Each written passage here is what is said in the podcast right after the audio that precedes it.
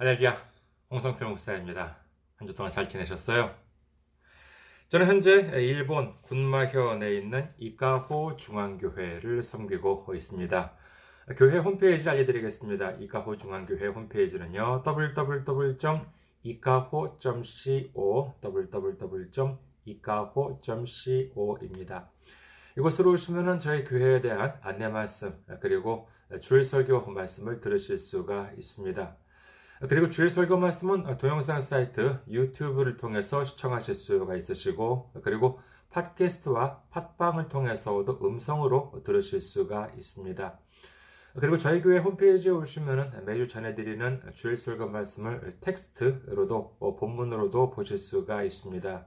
여러분들의 참고가 되시길 바랍니다. 다음으로 저는 현재 그리스도 사랑, 이웃 사랑, 기린 선교회를 섬기고 있습니다. 기린 선교회 홈페이지 알려드리겠습니다. 기린 선교회 홈페이지는요, www.기린.kr, 기린.kr이 되겠습니다. 아, 이곳으로, 어, 그리고, 어, 이곳으로 오시면은 저희 선교회에 대해서, 어, 뭐, 정보를 아실 수가 있습니다. 여러분들 방문 기다리고 있겠습니다. 그리고 선교회 메일 주소 알려드리겠습니다. 기린미션 골뱅이 gmail.com 기린미션 골뱅이 gmail.com입니다. 이곳으로 메일을 보내주시면요 제가 언제든지 직접 받아볼 수가 있습니다. 다음으로 지난주에 또 귀하게 선교 후원으로 선교해 주신 분들이 계십니다.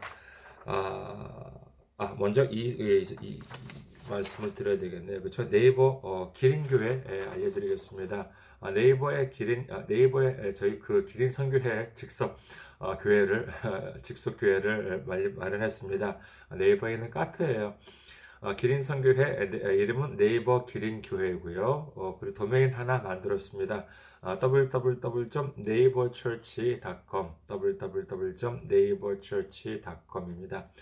아, 이곳서, 이곳은요, 어, 좀 교회에 대한 아, 내용, 그리고 어, 일본어에 대한 내용도 함께 에, 정보를 담아 가려고 합니다. 여러분들의 많은 방문, 가입, 그리고 활동도 기다리고 있겠습니다. 다음으로 지난주에 또 귀하게 선교 후원으로 섬겨주신 분들 알려드리겠습니다.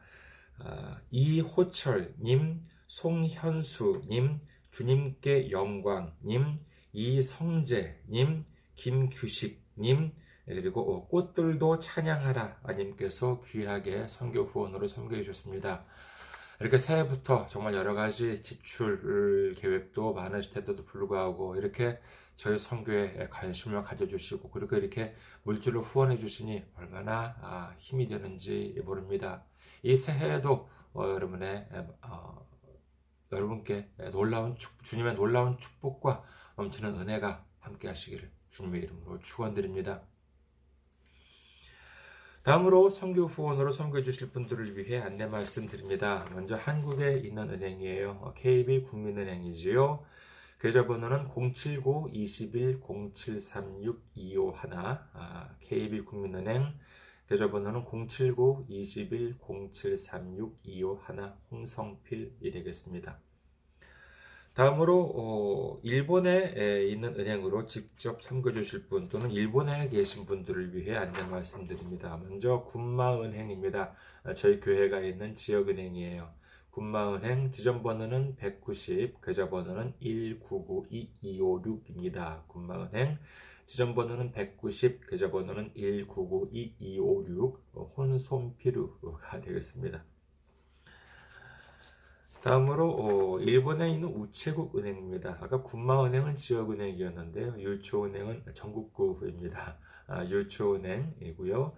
기호는 10450, 번호는 356-44801, 지점 번호는 048입니다. 유초은행 기호는 10450, 번호는 356-44801, 지점 번호는 048 혼손피르가 되겠습니다. 어, 저희들은 어, 저희 교회는 아직까지 재정적으로 미자립 상태에 있습니다. 그래서 여러분들의 기도와 선교 후원이 거의 저희의 유일한 어, 힘이 되고 있습니다. 여러분들의 많은 기도, 많은 관심, 많은 참여, 많은 섬김 기다리고 있겠습니다. 오늘 함께 은혜 나누실 말씀 보시겠습니다. 함께 은혜 나누실 말씀 로마서 12장 어, 9절 말씀이 되겠습니다. 로마서 12장 9절 말씀 봉독해 드리겠습니다. 사랑에는 거짓이 없나니 악을 미워하고 선에 속하라. 아멘. 할렐루야. 주님을 사랑하시면 아멘 하시기 바랍니다. 아멘. 오늘 저는 여러분과 함께 로마서 강의 117번째 시간으로서 선에 속한 사람 1, 사랑의 의미라고 하는 제목으로 은혜를 나누고자 합니다. 오늘 본문은요, 12장 9절, 로마서 12장 9절부터 시작해서 어, 로마서 12장 마지막인 21절까지 크게 보면은 하나의 내용이라고 할 수가 있겠습니다. 하지만 여기에는 정보량이 워낙 많기 때문에 한 번에 다루기보다는 몇 회에 나누어서 살펴보고자 합니다. 아, 여러분께서는 어, 손자병법이라고 하는 책에 대해서 들어보신 적이 있으실 겁니다. 아이는 뭐 중국의 손무라고 하는 사람이 쓴 병법, 말하자면 뭐 전쟁을 하는 방법에 대해서 기록한 책이지요. 이 책 자체는 어, 옛날에 기록됐습니다. 기원전 500년경에 예, 기록되었다라고 합니다만은 이 21세기인 지금에 있어서도 단순히 무슨 뭐 전쟁을 하기 위해서만이 아니라 인생의 처세술에 있어서도 많은 도움이 된다고 하지요. 이처럼 그 최고의 병법서라고 할 수 있는 이 손자 병법에 의하면은 전쟁에 있어서의 승리와 패배, 언제 결정이 난다고 되어 있을까요? 이 손자병법에 의하면요, 전쟁에 있어서의 승리와 패배는 언제 결정이 나냐라고 되어 있냐 하면 그것은 뚜껑을 열어본 다음이 아닌 전쟁이 시작하기 전에 이미 승패는 결정나 있다라고 하는 것이에요. 뭐 그도 그렇겠지요. 자기 나라에 어느 정도 힘이 있고 상대방에는 어느 정도 준비가 되어 있는지를 정확하게 알게 된다면 전쟁을 하기 전에 이미 승부는 결정나 있는 것이다 라고 할 수 있지 않겠습니까? 사실 이는 손자가 살아있던 그 옛날이나 21세기 지금이나 마찬가지라고 하겠지요. 그렇다면 우리 믿음에 있어서는 어떨까요? 우리가 주님을 믿는 이유, 여러분께서는 주님을 믿는 이유가 무엇입니까?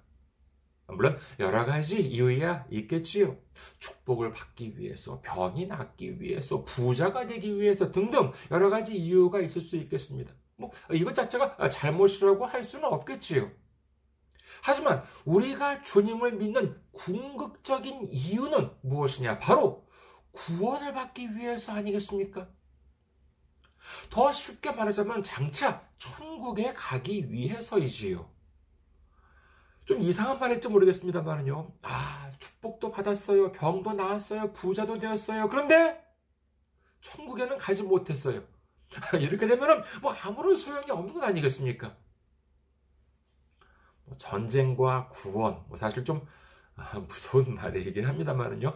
승패에는 뭐 병가지 상사라고 하는 말도 있는 것처럼 전쟁에는 뭐 이길 때도 있고 질 때도 있을 수 있겠습니다. 하지만 구원은 어떻습니까?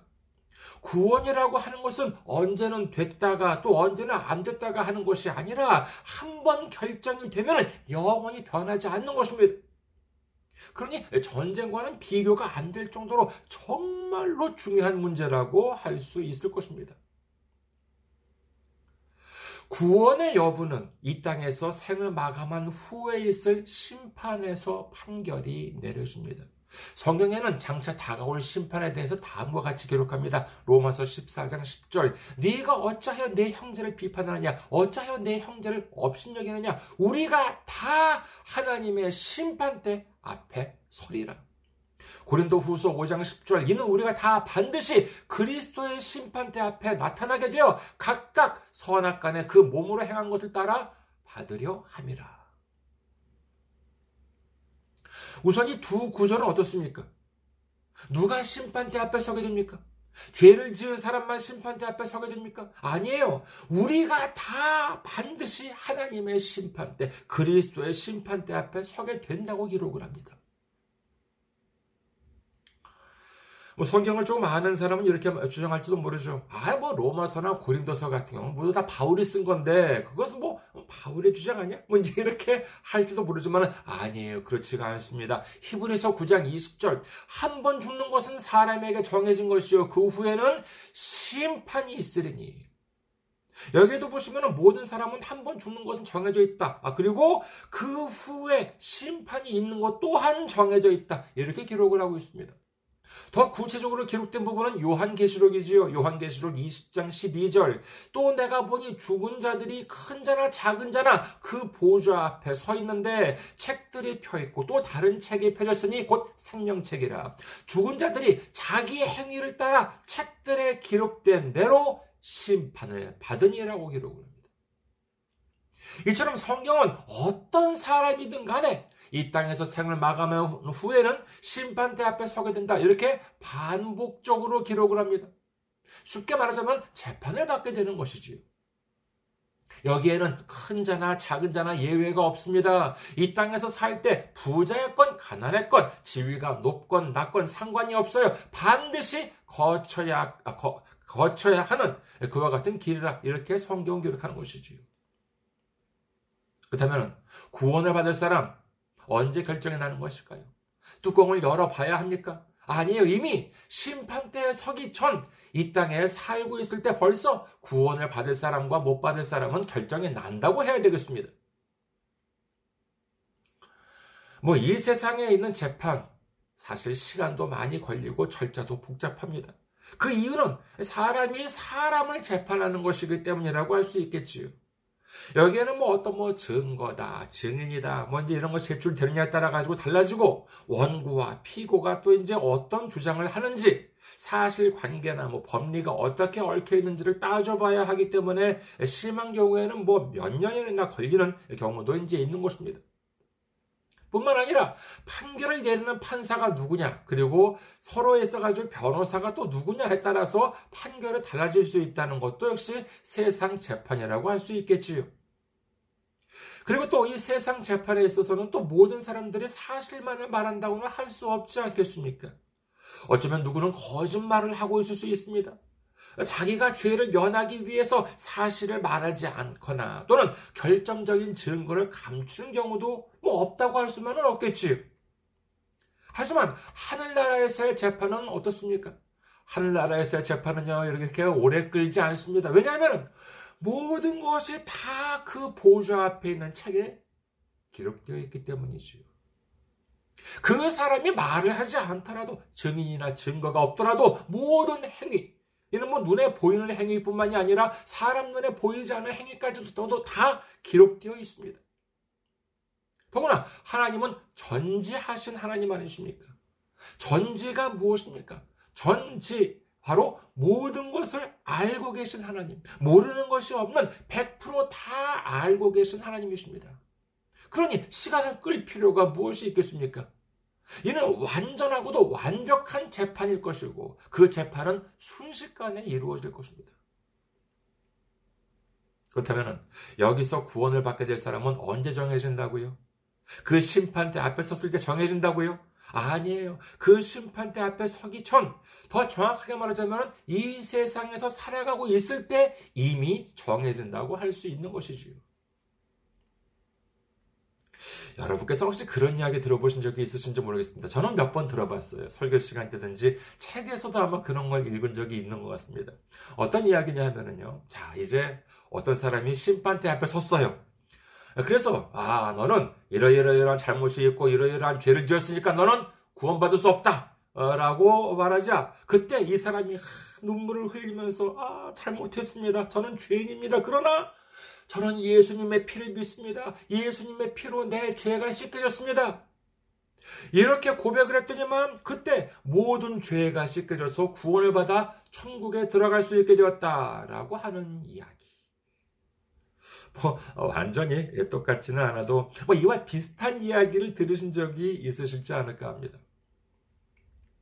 참 은혜가 되는 이야기 아닙니까? 그런데 말이에요. 이 말처럼 아무리 우리가 죄를 많이 지었다 하더라도 심판대 앞에 가서 아 나는 예수님의 피로 인해서 죄가 해결되었습니다 라고 하기만 하면은 구원을 받는다고 생각해 보십시오. 만일 이 말이 정말이라고 한다면 우리가 열심히 믿음을 지키면서 살아갈 필요가 뭐가 있겠습니까? 마지막 결정적인 순간에 이 말을 하기만 하면 된다는 거잖아요. 사실 이 말이 사실이라면 제가 한 말, 뭐 구원 여부는 심판대 앞에 서기 전에 이미 결정난다라고 하는 라고 말씀드린 제 말이 거짓말이 되겠지요. 잘못된 말이 될 것입니다. 왜냐하면 이 말에 의하면 심판대 앞에 가기까지 구원을 받을지 못 받을지 모른다는 말이 되지 않습니까? 그리고 또한 만약에 이 이야기가 사실이라면 최소한 오늘부터 살펴보게 될 이 로마서 12장 9절부터 그 이후의 내용은 필요가 없게 됩니다. 아, 그렇잖아요. 자기 멋대로 살다가 마지막 심, 마지막에 심판대 앞에 섰을 때 그 자리에서 아, 뭐 예수님의 피만 의지했다라고 하기만 하면은 구원을 받는다. 이 말이 사실이라면 오히려 아, 그때까지 뭐 자기 멋대로 어, 뭐 정말 그 어, 하지 못하고 성경 말씀을 끝까지 지키면서 살아온 사람이 미련한 거 아니겠습니까? 그러나 저는 다시 한번 분명히 말씀드립니다. 그것은 뭐냐면은 전쟁의 승패가 전쟁 전에 이미 결정난다라고 하는 것처럼 우리의 구원 또한 그 심판대 앞에 서기 전에 이미 결정난다는 것입니다. 그렇기 때문에 뭐예요? 그렇습니다. 마지막 날 그 심판대 앞에 서기 전에 우리는 유일한 하나님의 말씀을 깨닫고 믿음과 말씀과 행함을 통해서 구원받으시는 여러분 되시기를 주님의 이름으로 축원합니다. 자, 그렇다면은 어떤 사람이 구원을 받느냐 하면은요. 오늘 본문 말씀을 보시도록 하겠습니다. 로마서 12장 9절. 사랑에는 거짓이 없나니 악을 미워하고 선에 속하라. 이 말씀을 단순화시켜 보면 어떻게 됩니까?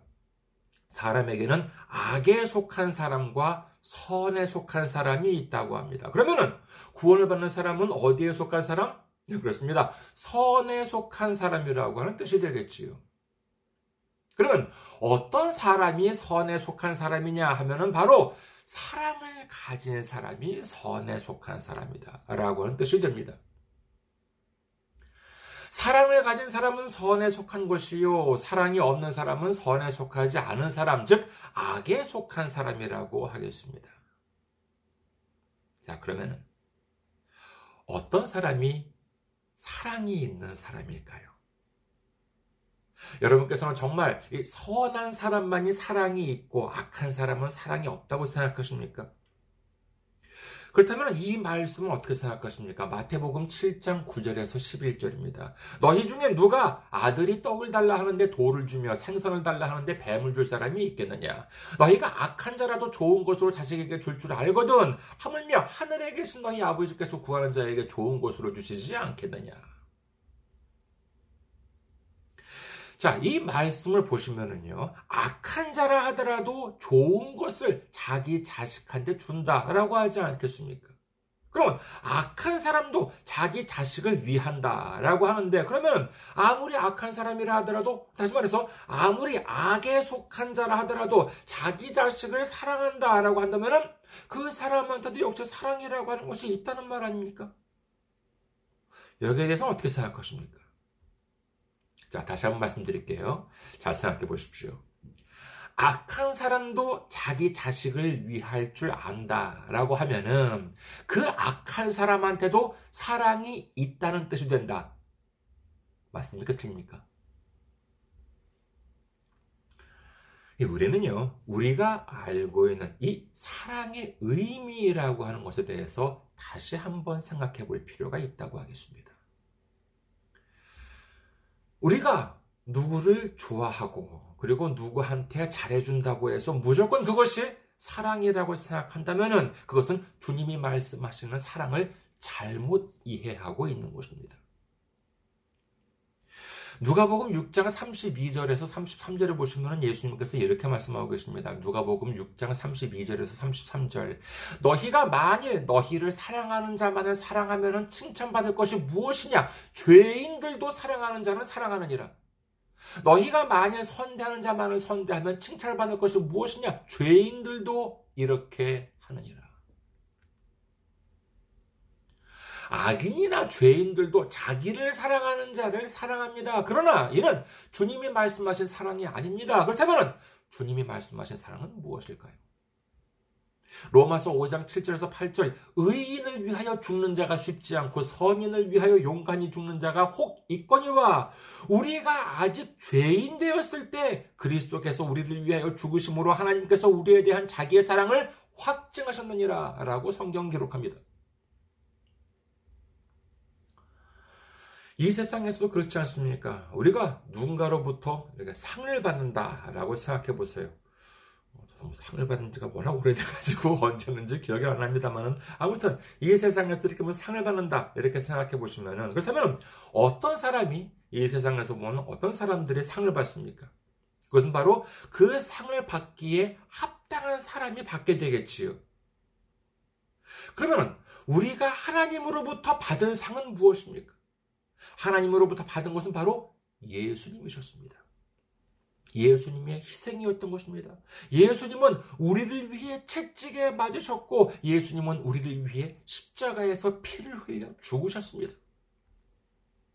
그렇다면 우리는 그와 같은 은혜를 받을 자격이 있었습니까? 우리가 그와 같은 크나큰 상을 받은 것은 우리가 의인이었기 때문이 아닙니다. 우리가 그 상을 받을 만한 훌륭한 일을 했기 때문이 아닌 것입니다. 하지만 그럼에도 불구하고 하나님은 우리에게 예수님을 주셨고 예수님은 우리를 위해서 십자가에 달리셨던 것입니다. 이는 무엇을 말합니까? 우리는 그와 같은 상상도 못하는 상을 받을 만한 자격이 없었습니다. 그럼에도 불구하고 우리를 위해서 예수님을 우리에게 주신 것, 그것이 바로 진정한 하나님의 사랑이었다라고 하는 사실을 믿으시기를 주님의 이름으로 축원합니다. 이렇게 보면은 성경에 말씀하시는 사랑은 무엇입니까? 그것은 바로 세상적으로 보면은 사랑할 만한 부분이 전혀 없음에도 불구하고 사랑하는 것. 이것이 바로 성경적인 사랑인 것입니다. 세상에도 사랑을 말하는 사람들은 많습니다만 이것이 바로 이 성경적인 이 사랑과 세상적인 사랑의 이 질적으로 다른 부분이라고 할 수가 있겠지요. 아, 물론 나한테 잘해주는 사람, 정말 사랑을 받아 마땅한 사람을 사랑하는 것도 중요합니다. 그런 사람을 미워하라는 것이 아니에요. 그런 사람들을 우리가 사랑하는 것 정말 중요합니다. 그러나 전혀 사랑을 받을 만한 자격이 없는 사람인데도 불구하고 우리가 사랑을 할 수 있다면 그것이야말로 진정한 성경적인 하나님께서 말씀하시는 사랑이라고 할 수 있는 것이지요. 예수님께서는 말씀하십니다. 요한복음 13장 34절, 요한복음 13장 34절, 새 계명을 너희에게 주노니 서로 사랑하라. 내가 너희를 사랑한 것 같이 너희도 서로 사랑하라. 예수님은 예수님이 우리를 사랑하신 것처럼 우리도 서로를 사랑하라 라고 말씀을 하십니다. 그렇다면 예수님은 우리를 어떻게 사랑하셨습니까? 예수님께서 우리에게 주신 사랑, 그것은 바로 하나님의 사랑을 받을 만한 자격, 예수님의 생명, 예수님의 보혈을 받을 만한 자격이 없는 우리를 위해서 채찍에 맞으시고 십자가에 달리셔서 죽으실 정도로 우리를 사랑해 주셨던 것입니다. 그렇기 때문에 너희들도 너희들의 사랑을 받을 만한 자격이 없는 사람한테까지도 사랑하라. 이렇게 예수님께서는 말씀하고 계신 것이지요. 이 사실을 제대로 알고 성경을 보아야지만 하나님의 말씀을 올바로 이해할 수 있지. 이를 세상에서 말하는 사랑과 혼동을 하게 된다면 그저 다른 교양 서적들이나 세상적인 사랑 이야기와 차이가 없게 되고 마는 것입니다. 그렇다면 이와 같은 사랑, 정말 사랑을 받지 못한 사람, 못한 사랑을 받을 만한 자격이 없는 그와 같은 사람한테까지도 사랑을 줄 수 있는 사람이 어떤 사람이요? 그것이 바로 선에 속한 사람이라고 성경은 말씀하고 계신 것입니다. 중간은 없습니다. 선에 속한 사람이냐, 아니면 악에 속한 사람이냐. 그 둘 중에 하나입니다. 그리고 선에 속한 사람은 구원을 받고 악에 속한 사람은 구원을 받지 못합니다. 그러면 선에 속한 사람은 어떤 사람이라고요? 그렇습니다. 사랑이 있는 사람이었지요. 그리고 여기에서의 사랑이라고 하는 것은 내 사랑을 받아서 받아 합당한 사람이 아니라 내 사랑을 받을 만한 자격이 없는 사람임에도 불구하고 내가 사랑할 수 있는 사람. 그런 사람이 바로 선에 속한 사람이다. 이렇게 성경은 말씀하고 계신 것입니다. 이것이 쉽습니까? 만약에 이게 쉽다면은요. 저도 그냥 이 로마서 12장 9절부터 21절까지 그냥 한번 쭉 읽고 끝내버릴 수도 있었겠지요. 하지만은 그렇게 하지 않고 굳이 몇 번에 나누어서 말씀을 전해드리고자 하는 이유는 그만큼 이것이 어렵고 조심스럽게 다루어야 할 내용이기 때문인 것입니다. 그리고 이 말씀을 제대로 깨달아야지만 우리가 구원을 받을 수 있기 때문인 줄 믿으시길 주님의 이름으로 축원합니다. 어렵긴 하지만은 충분히 가능합니다. 이제 말씀을 하나하나 깨달아가는 과정을 통해서 주님이 말씀해 주시는 이 사랑의 진정한 의미를 깨닫고 진정으로 선에 속한 사람으로 거듭남으로 말미암아 마지막 날에 구원받고 기쁨과 감사와 찬송을 드리며 천국 시민이 되는 우리 모두가 되시기를 주님의 이름으로 축원합니다. 감사합니다. 항상 승리하시고 건강한 모습으로 다음 주에 뵙겠습니다.